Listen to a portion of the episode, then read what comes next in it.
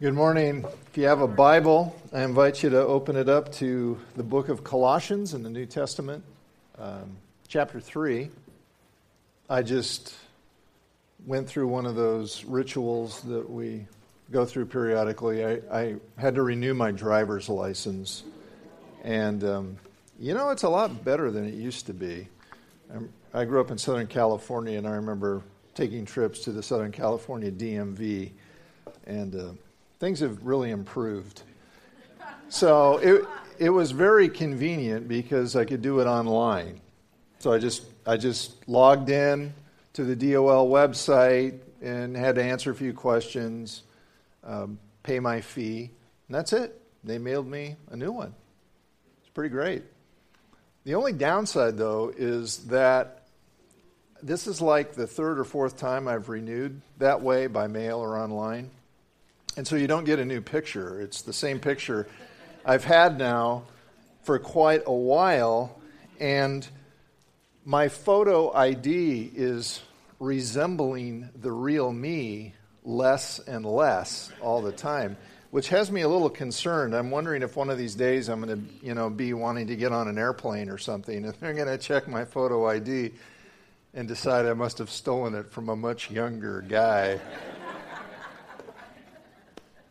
Because you know, ID fraud is a big problem these days. You know, you've got uh, a lot of people who've had their identities stolen by thieves trying to get access to their bank accounts or their credit cards or whatever.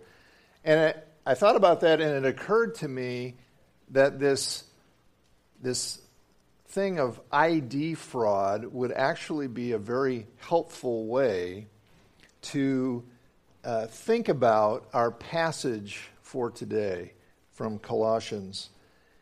You know, one of the main lessons of this book is that if you are a believer in Jesus, if you have come to the place where you have become united with Christ personally by faith in Him, then this book teaches that as far as God is concerned, you have experienced a change in identity.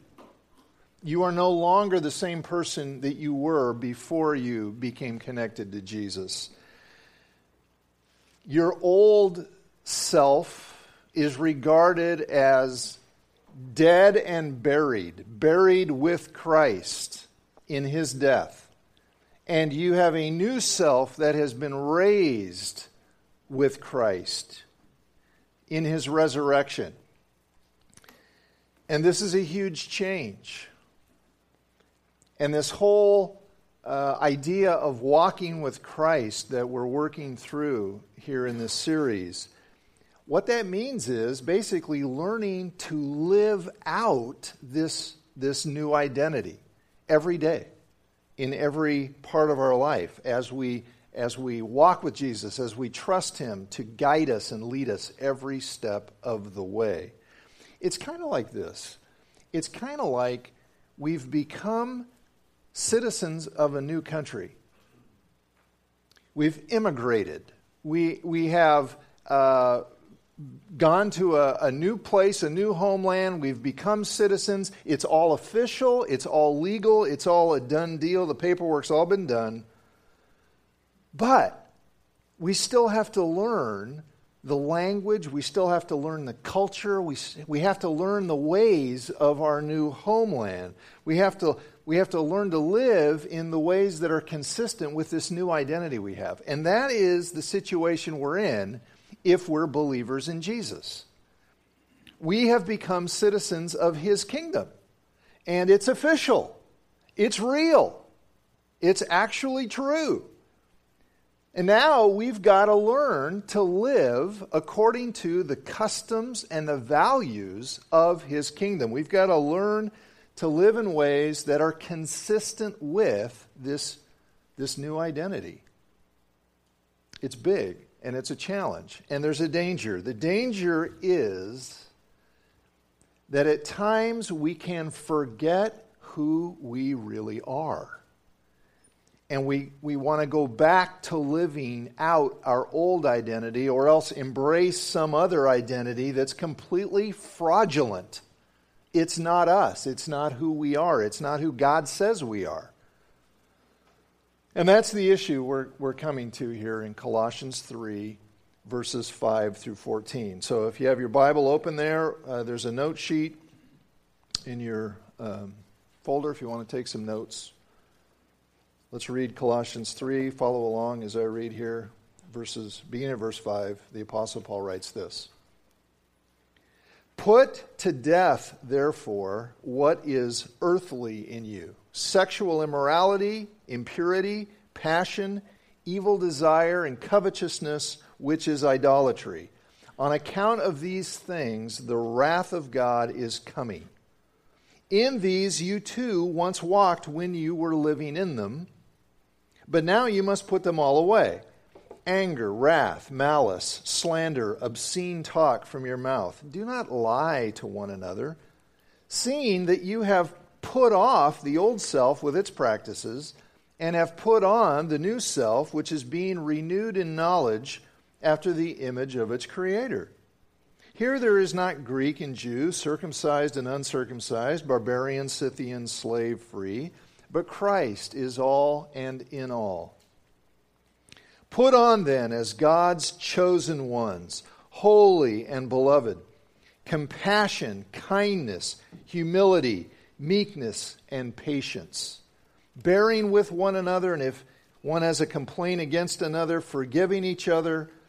As the Lord has forgiven you, so you also must forgive. And above all these, put on love, which binds everything together in perfect harmony. Now, you can see at the very beginning there in verse 5, you see the word therefore, and that's telling us that there is a connection uh, here with what has come before. And the previous verses talked about dying with Christ and being raised with Christ, and that, that's all talking about this identity change that happens when we put our faith in Christ. And you see that same idea continuing here. It says in verse 9, you have put off the old self. And then in verse 10, it says, you have put on the new self. In verse 12 says, You are God's chosen ones, holy and beloved. Now remember, this is written to believers in Jesus. So, this change of identity is true for anyone who has become connected to Christ personally by faith. So this is not about what your parents believed or what you believed or what or yeah, it is about what you believe, but your parents, your grandparents, your friends, whoever. This is this is a personal thing. And if you have put your trust in Jesus personally, then this change of identity is true for you. Now, I'd guess you probably have a few different forms of ID. I'm guessing pretty much everybody, well, those who are 16 and above probably, uh, have a driver's license. Okay, many of you probably have a passport. You might have some kind of ID card that goes with your work, you know, one you wear in a lanyard or you have to pin to your shirt or something. And I know that everybody in this room has a birth certificate. Okay? Well, if you've put your faith in Jesus, you have still another form of ID. According to the Bible, it's on file in a collection called the Lamb's Book of Life.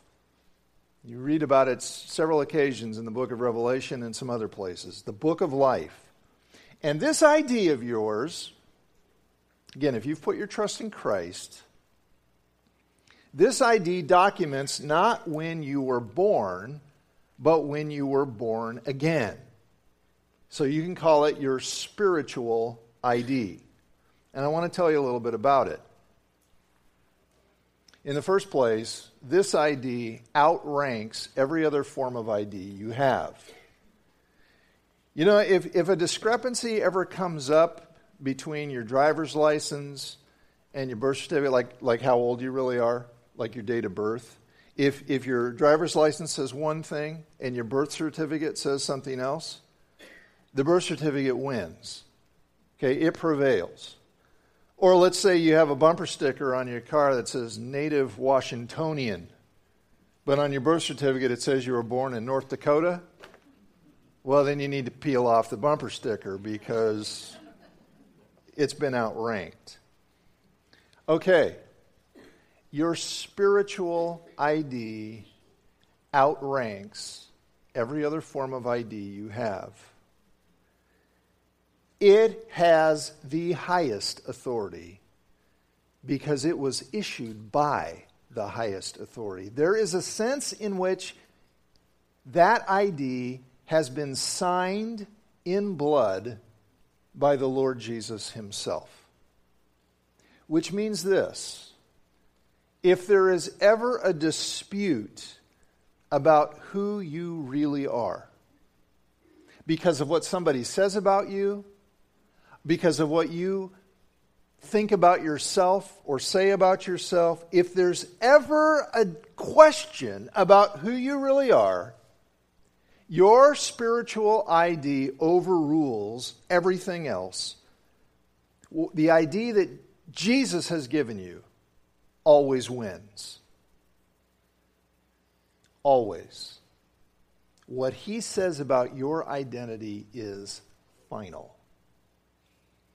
Now, my driver's license says I was born in 1960. Yes, that does sound like a long time ago. It says I'm six foot five. And it says I have blue eyes. But you know what it says on my spiritual ID card? Is way more significant. And if you've put your trust in Jesus, then what it says on my spiritual ID card, it also says on yours. And according to verse 12, here's what it says Chosen, holy, and beloved. And nothing can ever change that. Now, to help you feel that, the significance of that, let's take those one at a time. First, it says chosen. God chose you. You are chosen by God. Ephesians 1 4 says that He, God, chose us in Christ before the foundation of the world that we should be holy and blameless before Him. Now, I know that this idea of God choosing us can just cause troubling thoughts sometimes. Uh, people get a little concerned because they think, well, if God chose people, then that means uh, it leaves us wondering what, what choices we have. Okay, I just want to encourage you for a minute. If that's where your mind tends to go, if you want to immediately start asking all kinds of questions about it, can I just encourage you not to go there for a minute? And instead, can I encourage you just to realize how awesome it is that God chose you? He chose you. He didn't have to do that. He did not have to do that. Nobody made him. You know what that means? It means he wanted you. He wanted you. It's like you were in the orphanage of unwanted children. Just another face. Nobody cared. Nobody wanted you. And then God, in the person of Jesus Christ, shows up and says, I want that one. I want him. I want her in my family. And so he brought you in. You are chosen by God. It says that right on your ID. It also says you are set apart by God. Set apart. Now, that's what the word holy means. It means that God regards you as belonging to Him, as His special possession. Okay? And this takes that idea of chosen and, and ramps it up. It means that God chose you, and He chose you for a really good purpose. He has good things in mind for you. You're not just another name on a list. You know, as if, oh, what, what's, where's that book of life? Let me see. Who, who is that again? No. Set apart. He knows you by name. Uh, you're not just a face in the crowd. You have a unique place in His good plan. You really matter to Him. He set you apart for Himself. And then, third, you are loved by God. Chosen, set apart, loved by God. It says that right on your ID. Now, this one I suppose this is one of the most common things you'll ever hear in Christian circles. You know, God loves you. God loves you. How many times have we heard that? You hear that all the time. God loves you. You know, there, there are probably few truths in the Bible that are as well known as this one. So you've probably heard it.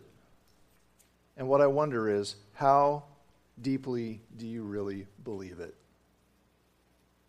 How deeply do you really believe that God actually, genuinely, truly loves you.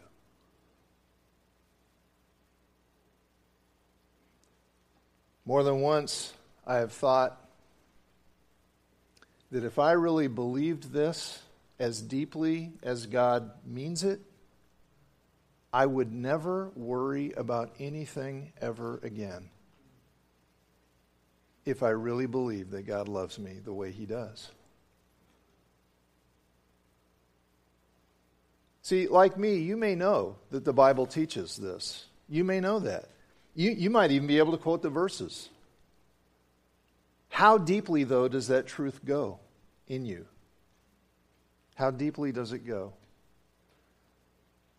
See, it's getting this truth, not just that, that I'm loved by God, but that I'm, I'm set apart by God, I'm chosen by God. It's getting that truth deep down into your soul so that you actually feel it, so that you actually live that out day after day. That's what this is talking about. You, you've got to know this. You've got to believe this. You've got to learn to live this out in order to protect yourself from spiritual ID fraud, anything that would keep you from living this way. But now, here's the really interesting thing about spiritual ID fraud. When it comes to any other kind of ID fraud, Basically, what you've got is someone out there who's trying to steal your ID, trying to defraud you, trying to misuse your ID. Okay? Unlike with those kinds of ID fraud, when it comes to spiritual ID fraud, the person who is most likely to commit fraud with your spiritual identity is you. It's you. Yes, there will be times when other people say things about you that aren't true. Yes, there will always be those who will treat you as someone other than you really are. But you are the one who makes the choice about which identity you're going to truly embrace, which identity you're going to live. You decide if you're going to live in a way that matches up with who God says you really are. You decide. See, that's the whole point of the rest of what's written here. When it talks about putting to death certain things and putting away certain things and putting on certain things, those actions are all choices. Those are choices.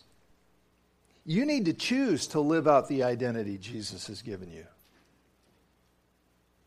Now, as we saw last time, in the first four verses of the chapter, this living out this identity begins with how we think, thinking Christianly.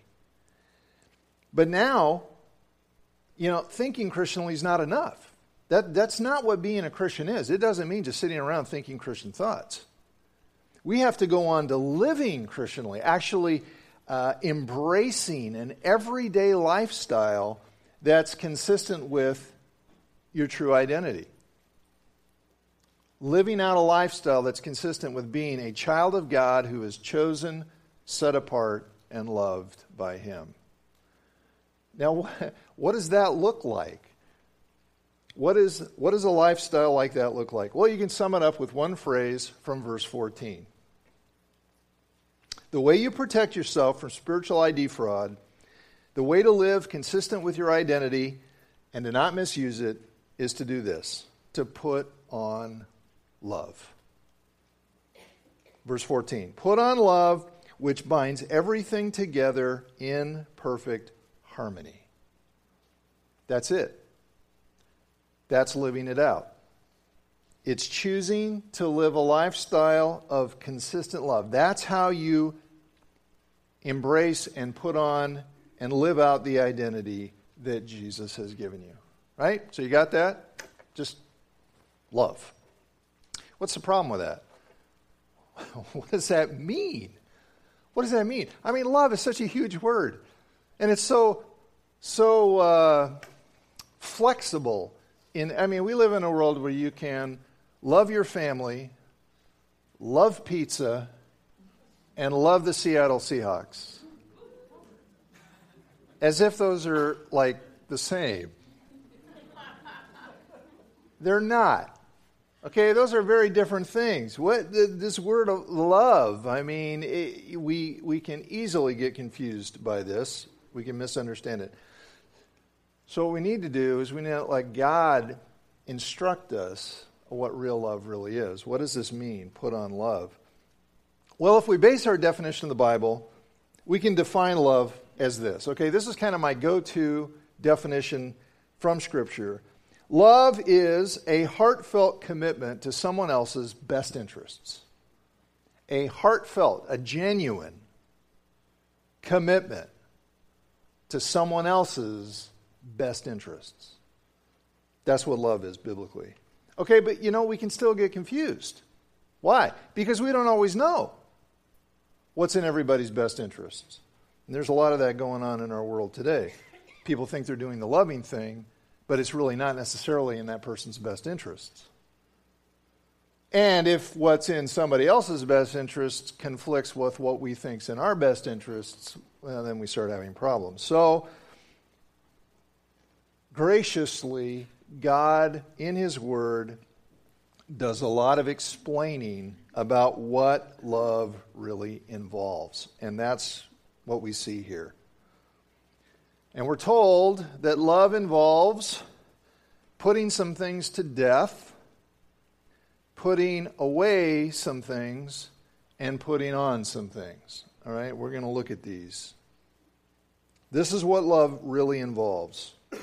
Number one, love involves putting to death or killing behaviors and attitudes that exploit people for selfish pleasures. Love does. Love does this. Love kills behaviors and attitudes that exploit people for selfish pleasures.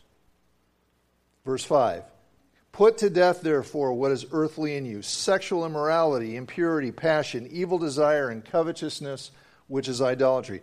These are all various ways or desires of seeking satisfaction outside of God's good design. We, we sang about that. God's good design for people, for humanity. So, for example, when it comes to sexual satisfaction, God's design is that it be pursued within this protective commitment of the one man, one woman relationship, the one man, one woman union of marriage. Outside of that good design, to pursue sexual satisfaction is to do damage to ourselves, to do damage to others, and therefore, by definition, it is not loving.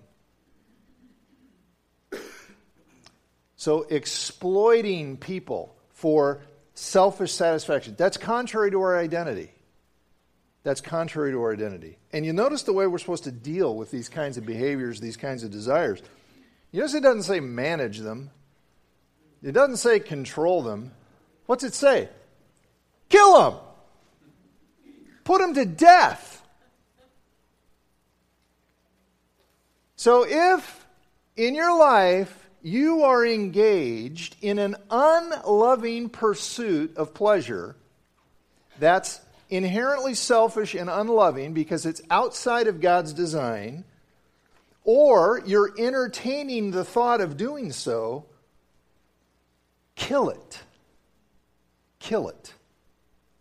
Don't make peace with it. Don't tolerate it. Don't ignore it. It has to die. Don't kid yourself that it's not that bad. Look at verse 6. It says, On account of these things, the wrath of God is coming. I am so tired of reading people saying, you know, this, that, and the other thing on blogs and everywhere else that something like pornography is not that bad. Don't kid yourself. Misusing people. That's what we're talking about misusing people for selfish gratification, whether you're doing it in person or whether you're doing it with photographs or whether you're doing it with video, you're misusing people for selfish gratification.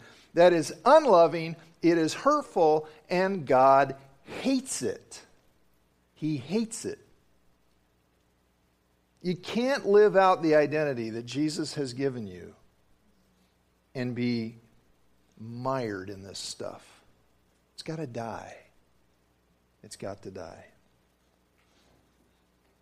Second, so love does that. It kills behaviors and attitudes that exploit people for selfish pleasure. It also involves putting off behaviors and attitudes that demean people. Putting off behaviors and attitudes that demean people. Now, what's that mean, to demean someone? It means to ridicule them. It means to put them down. It means to make fun of them. It means to treat them disrespectfully. That's demeaning. And when we do that, we are ignoring one of the core truths of the Bible, which is that humanity, all of us, we are created and we bear the image of God. Look at James 3 9. With the tongue we praise our Lord and Father, and with it we curse men who've been made in God's likeness. And that's what these behaviors in verse 8 all have in common anger, wrath, malice, slander, obscene talk from your mouth. It's demeaning people, it's, it's, uh, it's putting them down, it's disrespecting them. And that is completely inconsistent with your spiritual ID if you're a child of God. And notice it says, put them all away. Or better yet, the picture is put off. It's, it's a word used to describe taking off a garment okay? Taking off something you're wearing. And the idea is to take it off because it's just so disgusting, you can't stand to wear it one moment longer. It's gross. I remember one, one day I was playing in my backyard as a kid, and I was practicing sliding. You know, like you do in baseball? Slide into base. So I'm in the backyard and I'm running across the grass and I slide, and it was beautiful. It was a wonderful slide until I discovered that my dog had used that same exact spot as a toilet. And I had doggy do all over me. I just about came unglued, and I had those clothes off probably in under 15 seconds. Just, yeah. Right? See, that should be our mentality. That should be our practice with these kinds of hurtful, demeaning behaviors. They're gross, they're completely unfitting for a child of God to wear. Completely unfitting. All right, then on the other hand, we come to the third thing here love involves, and that is putting on behaviors and attitudes that benefit people. So instead of exploiting them for gratification, instead of demeaning them and hurting them, do what benefits them, what helps them, what blesses them, what does good to them, however you want to say it. So, verse 12 put on compassion, kindness, humility, meekness, and patience, bearing with one another. That is, putting up with one another. and forgiving each other. Look at this. As the Lord has forgiven you. You see the reference to your identity? As the Lord has forgiven you, so you must forgive.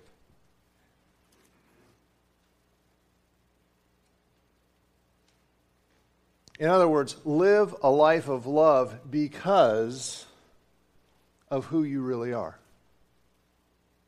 because of who Jesus says you are. Well, there's a lot more that could be said about these things. I mean, you'll notice I didn't really take the time to look at each individual word and really uh, explain what it means because I just don't have the time today. But here's what I want to recommend I want to encourage you to study them. You can do that. Look these words up in a dictionary. Many of you in your Bible, back of your Bible, you'll find a thing called a concordance, or you can go online. They have all these online study tools that are pretty amazing. You can look those words up. You can look where they occur elsewhere in the Bible, and you can pray that God will help you understand these attitudes, these behaviors to avoid, and these other attitudes and behaviors to pursue. So that we can understand what putting on love really involves, what it really looks like. See, that's how. That's how to live out our true identity. That's how to avoid spiritual ID fraud. So the next time you get an invitation to live in a way that's inconsistent with your true identity, you can say, no. No, I'm not, I'm not going to do that fraudulent thing. I want to live out the identity Jesus has given me. Let's pray together.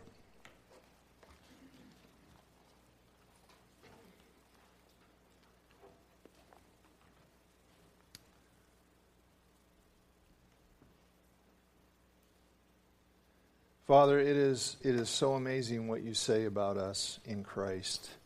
It is so amazing what you've done for us. And um, Lord, I, I confess I'm prone to. Uh, at times live like I don't really believe it.